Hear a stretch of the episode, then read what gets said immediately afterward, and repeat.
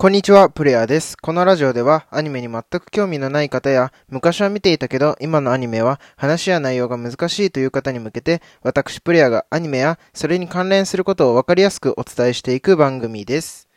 今回ご紹介させていただくアニメはですね、えー犬屋敷。こちらをご紹介させていただこうかなと、えー思います。はい。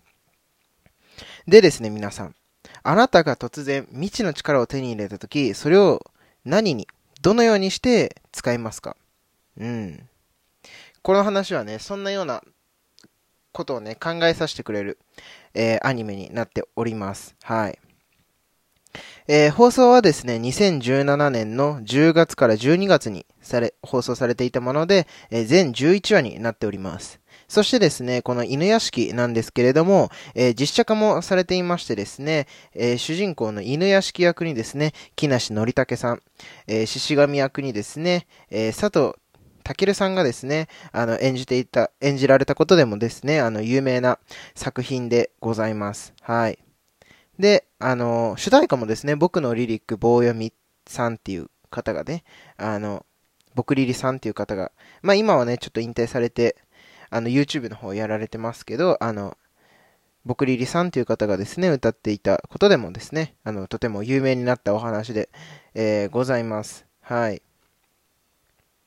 えーそれではですね、えーざっくりとなんですけれども、えあらすじの方をご紹介させていただければなと、え思います。はい。でですね、えー老人のような外見のですね、さえっ、と、冴えないサラリーマンが今回の主人公であります、犬屋敷一郎です。はい。で、犬屋敷はですね、会社、家庭からも阻害された生活を送っておりまして、まあ、ようやく購入したね、あの、一軒家すらもね、家族の関心を得ることができま、できないっていうようなね、こうなんかこう、まあ、なんて言うんですかまあちょっとね、あの、中学生とかね、高校生の娘とか、あの、息子を持ったぐらいの年代のね、まあ、よくよ、ごくごく普通のね、あの、サラリーマンです。はい。そしてですね、追い打ちをかけるようにですね、まあこう、余命のね、宣告をされてしまいますね。あの、胃がんっていうことで、まあ余命3ヶ月を宣告されるんですね。はい。でですね、まあそんなこう、悲しみのどん底にですね、まあ、いたある日にですね、こう、自分のね、愛犬、愛犬とですね、まあこう、散散歩中にですね、あの、非常にね、こう、小さな、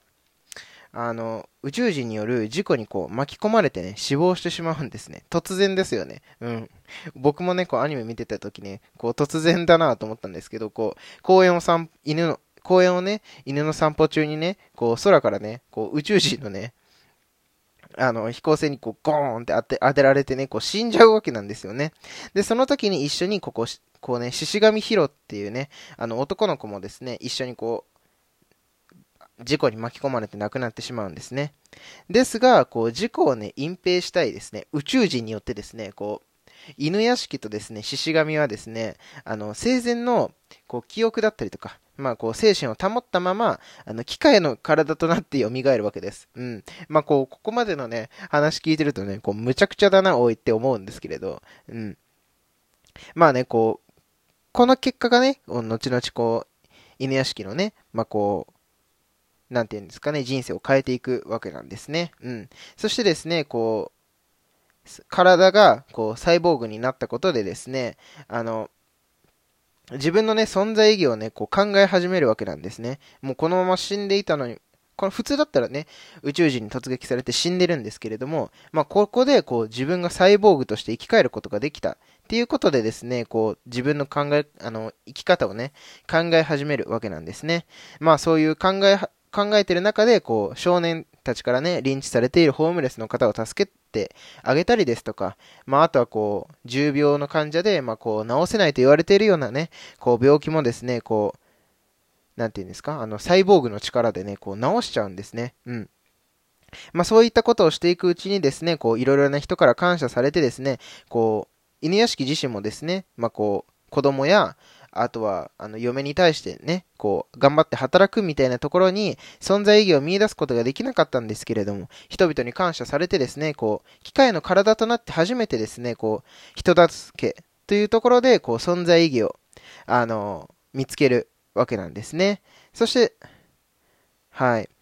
そしてですね、まあそんな犬屋敷がですね、こう、人々を助けていく中で、こう、獅子神との関係性はどうなっていくのか。そしてですね、まあ、こう、最後はですね、まあ、とっても衝撃的な内容になりますので、まあ、こう、ぜひね、最後までね、あの、見届けてほしいかなと、はい、思います。はい。ではですね、まあ、こう、僕なりの見どころをご紹介していこうかなと、えー、思います。まずはですね、こう、さっきも言った通り、体がね、こう、機械の体となってしまった犬屋敷自身の考え方が、まあ、どうなっていくのか。もともとね、こう、犬屋敷にある犬屋敷の根底にある考え方っていうものが、まあ、こう、どんどんどんどんね、垣間見えていくシーンが多くなっていって、うん。まあ、本当にね、こう、人助けなんていうシーンはね、本当にこう、すごくね、あの、犬屋敷自身がこう、生き生きとね、映っているように見えるんですね。うん。そしてこう、重病患者とかを助けた、あとはですね、犬屋敷自身もですね、嬉しくて泣いてしまうっていうような、こう、あのー、シーンもね、あったりしてですね、こう、犬屋敷自身の、こう、まあ、人、人の温かさというかですね、うん。そういうものをですね、あの、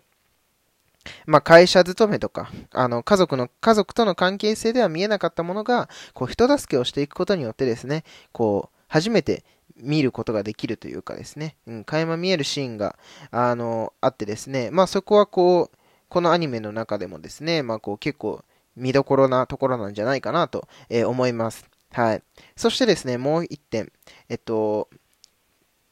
獅子神、うん。えっと、サイボーグとなったもう一人の人間、獅子神とのですね、まあ、こう、戦闘シーンみたいなのがあるんですね。うん。で、ここの戦闘シーンはやっぱりこう、獅子神ってやっぱりね、こう、現代の高校生なので、まあ、自分のね、体のことも分かってる一方で、犬屋敷っていうのはこう、